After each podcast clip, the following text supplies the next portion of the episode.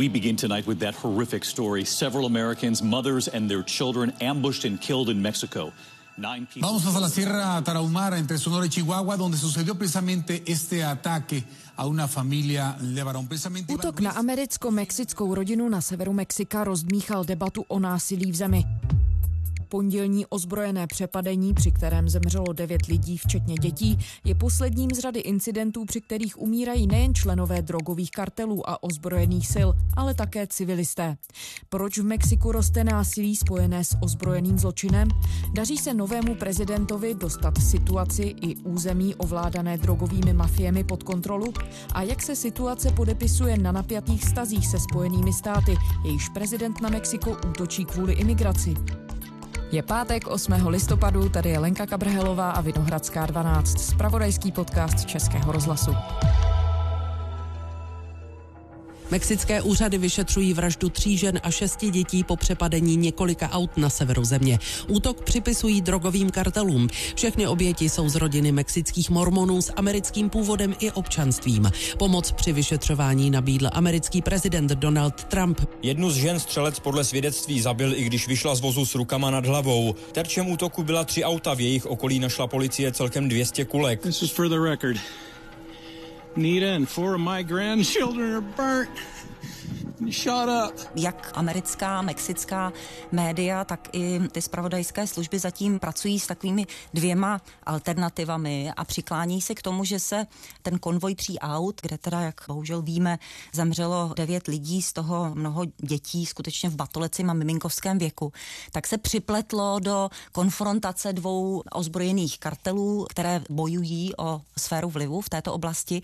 To je ta jedna varianta. Kateřina Březinová je amerikanistka, vedoucí Iberoamerického centra na Metropolitní univerzitě v Praze. Druhá varianta, mnohem složitější, je, že tato rodina, je to rodina mormonů, rozsáhlá komunita, která má velmi silné transnacionální vazby na okolní státy v severním Mexiku, ale i taky do Spojených států amerických. Tak tahle ta mormonská rodina je dlouhodobě již terčem útoků, stejně jako ostatní obyvatelstvo, jsou vlastně terorizovány tou zhoršující se bezpečnostní situací a někteří z té rodiny se proti této situaci vymezili v minulosti. Takže taková druhá, méně pracovaná alternativa, která ale ještě nebyla zdaleka vyloučena, je, že se mohlo jednat skutečně i o cílený útok. Počkáme si na výsledky vyšetřování, to samozřejmě zatím nevíme. Ale myslím, že co z toho skutečně vyplývá, je, že v tom nejasném prostředí, kde se svářejí o sféru vlivu nejrůznější velmi, velmi drsné kriminální organizace, se zaplétají lidi, civilisté, kteří s touto situací skutečně hledají, jak nakládat nakládat, nakolik proti ní mluvit a vystavit sami sebe a rodinu nebezpečí, nebo nakolik to útrpně snášet, nebo se přestěhovat do Spojených států amerických. Takže to je velice složitá situace pro ty civilisty. Abychom to popsali a mohli si to představit, jak to vlastně vypadá. Ono se často mluví o tom, že území v Mexiku, část z nich jsou mimo kontrolu mexické vlády, tak když se zaměříme třeba tady na sever Mexika, tak je to skutečně tak, že si tam široce operují drogové kartely, mezi nimi jsou nějaké skupiny lidí, které tam žijí, civilistů a vláda tam nemá žádný dosah, nebo jak si to máme představit? No, já bych začala především takovou tou lidovou představou. Představme si to, když jsme četli romány o, o indiánech a kovbojích a bojích na americkém západu.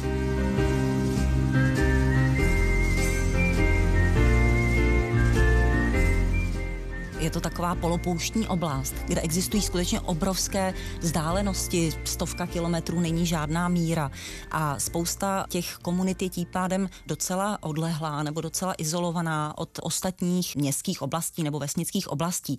Samozřejmě vše se vztahuje k té hraniční čáře v této oblasti, v severním Mexiku se vše vztahuje k té hraniční čáře, ne zas tak daleko od těch států Sonora a Chihuahua, na jejich hranici došlo tady k tomu tragickému incidentu poslednímu. Máme města jako El Paso, Ciudad Juárez, které i čeští posluchači se asi vybaví. V létě jsme řešili útoky xenofobní proti hispánskému obyvatelstvu, značně namířené v El Pasu, v nákupním centru. V americkém Texasu zahynulo 20 lidí, 26 dalších je zraněných. Oznámil to texaský guvernér Greg Abbott. Podle mexického prezidenta jsou mezi oběťmi tři Mexičané. Dalších šest útočník zranil. Policie střelce v El Pasu zatkla a za podezřelého označila 21-letého bílého muže z města Ellen v Texasu. To je... Od... Nedaleko jsou další významné hraniční přechody, takže ta oblast je velmi jakoby málo zalidněná. Ta malá zalidněnost a obrovská území z ní dělají skutečně takový jakoby dobrý terén pro nejrůznější aktivity, nad kterými, jak jste už řekla v té otázce, ne vždycky má mexická vláda plnou kontrolu. Babi se dalo říci, že je otázkou, jestli vlastně tu kontrolu vůbec chce mít, nebo nakolik oni touží a nakolik jsou i instituce mexické vlády, armády, policie prostoupeny tou činností organizovaného zločinu, jak vidíme po roce 2000 zcela zjevně.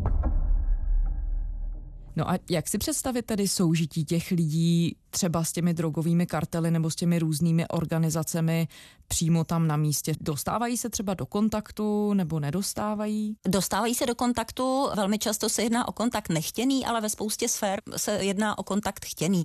Jak když jsem na jednom z pobytů v Mexiku pobývala v takové malé vesnici, kde, a to byla taková bezpečnostní strategie jednoho z předchůdců současného mexického prezidenta, tak tato strategie zahrnovala vyslání obrovské a výborně ozbrojené jednotky vojáků do té malé lokality, kteří tam působili skutečně jako taková téměř výsadek z Marsu. Jo? Ty místní lidi se k ním vůbec nějak nevztahovali, oni neustále fungovali, chodili pospolu. A když jste hovořila s místními lidmi, tak ti říkali, no víte, no jo, ty narkos, oni se o tom nechtěli zrovna moc bavit, ale když už se o tom rozhovořili, tak narkos byli vlastně zaměstnavatelé. Narkos byli ti, kteří vykonávali spravedlnost, když byl sousedský spor. Ten stát v některých odlehlých oblastech Mexika je prostě strašně daleko a strašně abstraktní a vy potřebujete řešit spory teď a tady a některé z těch sporů velmi efektivně a dalších sfér života, jako zaměstnání a tak dále, pracovní příležitosti, příležitosti k nějakému sociálnímu vzestupu, tak vlastně převzali tyhle ty organizace. A to je, myslím, na tom ten nejvarovnější signál. Velmi často se skloňuje situace násilí a nebezpečí v Mexiku. A já za tu dobu, co sleduji Mexiko, tak to mohu potvrdit. Roste počet zločinů, které by se daly spojit s touhou části mexické společnosti potom, aby se měli lépe, aby se jim dařilo lépe, aby se dostali někam jinam, než do situace, do které se narodili. Mexiko je země, která má velký problém s distribucí bohatství, jsou tam oblasti a části obyvatelstva velmi chudé a naopak na tom Forbesově žebříčku nejbohatších je také pěkná řada Mexičanů, to víme.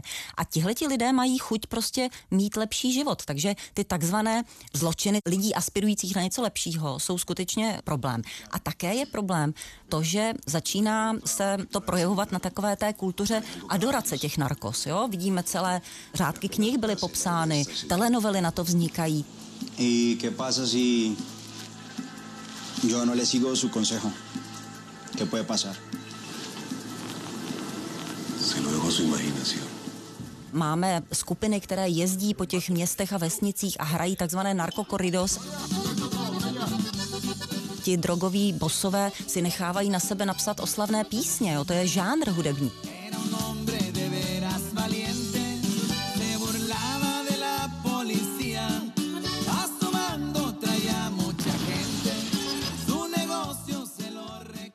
Něco, co od těch 90. let skutečně v Mexiku vzniklo a my jsme to ze začátku pozorovali jako takovou bizarnost, ale stalo se to už zdaleka ne bizarností, ale vlastně důležitou výpovědí o tom, co trápí lidi v Mexiku v těchto oblastech a lidi, kteří se třeba nenarodili do velmi zajištěné existence. Co se stalo v těch 90. letech, že ten stát vlastně přestal plnit roli státu a začaly to přebírat ty kriminální skupiny? Stala se spousta věcí od 90. let a pak se to zintenzivnilo v roce 2000, kdy, jak víme, Mexiko poprvé po téměř 70 letech vyměnilo vládní stranu. Po 71 letech končí v Mexiku monopol institucionální revoluční strany. Vítězem prezidentských voleb se stal kandidát opozice Vincente Fox. Padla tak nejdéle trvající vláda v Latinské Americe. Jo, Mexiko je jedna ze zemí, která měla nejdelší vládu jedné strany. Někteří to nazývali takovým jako perfektním perpetuem mobile. Jo? Jo? Oni si vždycky vymysleli nového prezidenta, ale vždycky to byla ta jedna strana, která kontrolovala politickou situaci v podstatě od 20. let 20. století. Až do roku 2000, kde došlo teda poprvé k alternaci u moci a přichází opoziční strana, Spousta politologů by vysvětlila tenhle ten moment takovým jakoby narušením zvykových dlouhá desetiletí budovaných přediv, které spojovaly ty guvernéry jednotlivých mexických států. Mexiko je obrovská země a když jste guvernérem někde ve státě Chihuahua nebo Sonora, jak jste takovým jako králem, který si může téměř dělat, co chce. Takže tyto vazby a tato dlouhodobá takové jako gentlemanské dohody byly narušeny tím, že přišla nová strana a začala rozvíjet jinou bezpečnostní strategii. Proč to ale datuje ještě o trošku dřív do těch 90. let? Tak je to nejenom tím, že od té doby velmi intenzivně sleduju situaci v Mexiku, působila jsem tam, dělala jsem tam výzkumy, ale v těch 90. letech se na Mexiku ještě zjevněji než jinde, nebo možná trošku dříve, začalo projevovat, že ty síly globalizace a ekonomické globalizace vedou k velmi intenzivním transnacionálním vztahům. Jejich součástí a jejich dobrým příkladem jsou právě vztahy mezi Mexikem a Spojenými státy americkými. Já často trpím tím, že vidím, jak se zužuje vztah mezi Mexikem a Spojenými státy americkými, a to nejenom v médiích, samozřejmě i v tweetech velmi vysoce postavených politiků ze Spojených států amerických, že se zužuje na tu otázku kriminality, lidí, kteří přicházejí znásilňovat, kteří narušují nelegálně americkou hranici. They're bringing drugs, they're bringing crime, they're rapists, and some, I assume, are good people. Ten příběh těch transnacionálních vztahů a konec konců to dokládá i ta mermonská rodina. Řada z nich měla dvojí občanství, americké a mexické. To byly občané obou těchto států. Tak je mnohem pestřejší a mnohem širší než zúžení na ten jeden kriminální rozměr nebo násilný rozměr. No, oni dokonce na jihu Spojených států mi líčili při z reportážních cest, že nazývali to území Max America, že to bylo prostě srostlé území, kde vlastně ti lidé, že to tam pohybovali a že vlastně žádná hranice pro ně vůbec až do 80. let nic neznamenala a ani si ji nikdo nevynucoval. Přesně tak a ty oblasti na severu Mexika, jak říkám, jsou strašně odlehlé od hlavního města Mexika, kde máme teda nového prezidenta, jehož bezpečnostní strategie velice sledujeme, někteří je velmi kritizují, ale Sonora, Chihuahua jsou státy, které jsou opravdu psychicky a fyzicky strašně daleko od Mexico City.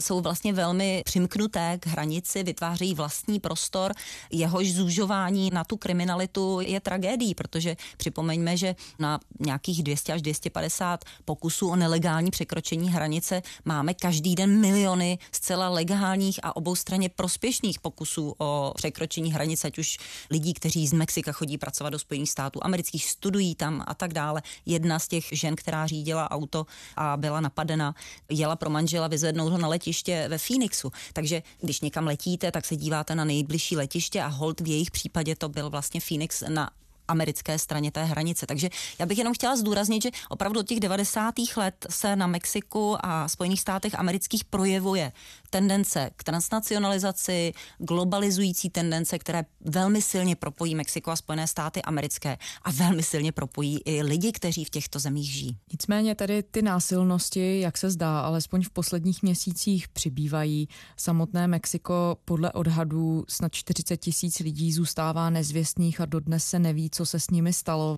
A do toho vlastně prezident Spojených států Donald Trump si tohle bere jako hlavní úhel své rétoriky a poukazuje na to, když se nějakým způsobem vztahuje k Mexiku ta současná situace, tedy třeba i tenhle konkrétní násilný případ, jak moc to zapadá vlastně do té skládanky americko-mexických vztahů a co to tedy může způsobit? Já bych to rozdělila asi na dvě roviny. Nejdřív, nakolik to násilí skutečně je reálné. Je velice reálné a je velice se zhoršující. A přestupuje ty hranice také? Přestupuje hranice samozřejmě, protože všechny ty drogové kartely, nebo nejenom drogové, oni to jsou organizace, které mají široké portfolio a obchodují s lecčím, s lidmi, s zbraněmi a se substancemi a tak dále, tak to jsou transnacionální korporace, které mají pobočky v New Yorku, v Los Angeles, prostě úplně všude. Americký soud poslal bývalého šéfa mexického drogového kartelu Joaquína Guzmána na doživotí do vězení. K tomu mu vyměřil dalších 30 let. Drogový baron přezdívaný El Chapo neboli Prcek čelil obvinění z několika trestných činů, včetně vraždy a mučení. Guzmán v minulosti řídil drogový kartel Sinaloa, který se podílel zhruba na polovině veškerého drogového obchodu v Mexiku. Ročně tak na prodeji nelegálních látek vydělával v přepočtu asi 70 miliard korun. Drogového krále policie dopadla několikrát opakovaně Následně se mu ale podařilo uprchnout z různých věznic. V roce 2016 ho Mexiko po třetí zatklo a později vydalo k soudu do Spojených států. To je samozřejmě opravdu velmi, velmi přeshraniční biznis. A tyto skupiny ale v rámci Mexika myslím, že lze číst několikoro způsobem, jo? nebo to je jejich působení dochází tam takové korozy toho sociálního přediva, protože oni zdaleka už jenom neobchodují s kokainem, heroinem a s nějakými syntetickými substancemi. Oni začali napadat migranty, kteří se snaží jít do Spojených států amerických, vydírat jejich rodiny, začali vydírat místní obchodníky, místní pekaře, lidi, kteří mají internetové kavárny a tak dále. Úplně normální běžné lidi, kteří si tak jako dělají ten svůj malý biznis a pokud nezaplatí výkupné, a to není zdaleka jenom záležitost Mexika, ale i také Střední Ameriky, tak v tu chvíli mají s těmito organizacemi problém. Ve chvíli, kdy jste novinář a napíšete o tom, tak víte, že Mexiko není úplně dobrá země pro novináře a navíc pro novináře, který by chtěl psát o takovýchhle tématech. V Mexiku došlo od roku 2000 k zavraždění, ty statistiky jsou strašné, jako téměř stovky novinářů, jenom 12 v tomto roce. Stejně tak, když půjdeme dál a podíváme se na komunikaci komunální politiky a lidi, kteří třeba přemýšlejí o tom, že budou kandidovat do úřadu, tak v souvislosti s tím posledním volebním cyklem v roce 2017-18 došlo k úmrtí více než 130 kandidátů a politiků místních zemřelo. Takže téměř si představte, že když v menším městě mexickém chcete kandidovat, tak si musíte zvážit, jestli jste ochotná také zemřít. Předvolební kampaň doprovázela nebývale vysoká míra násilí. Rakouský deník Der Standard s odvoláním na mexickou konzultační firmu Etelect uvádí, že doposud bylo v zemi zavražděno více než 120 politiků. Jedná se tak o nejnásilnější politický souboj za posledních 20 let, prohlásil ředitel poradenské společnosti Ruben Salazar. Takže ta situace je velmi, velmi zastrašující. Samozřejmě to velmi bortí, narušuje vztahy a mexická vláda k tomu za vydatné pomoci Spojených států amerických, a tady se dostávám k té spolupráci, přijala takový v zásadě ozbrojený, militarizovaný přístup. Oni prostě pozvali armádu zpátky do úkolu zajišťovat bezpečnost veřejnosti veřejnosti. A nemáme moc dobré zprávy o tom, že tohle by se vyplatilo, tato strategie.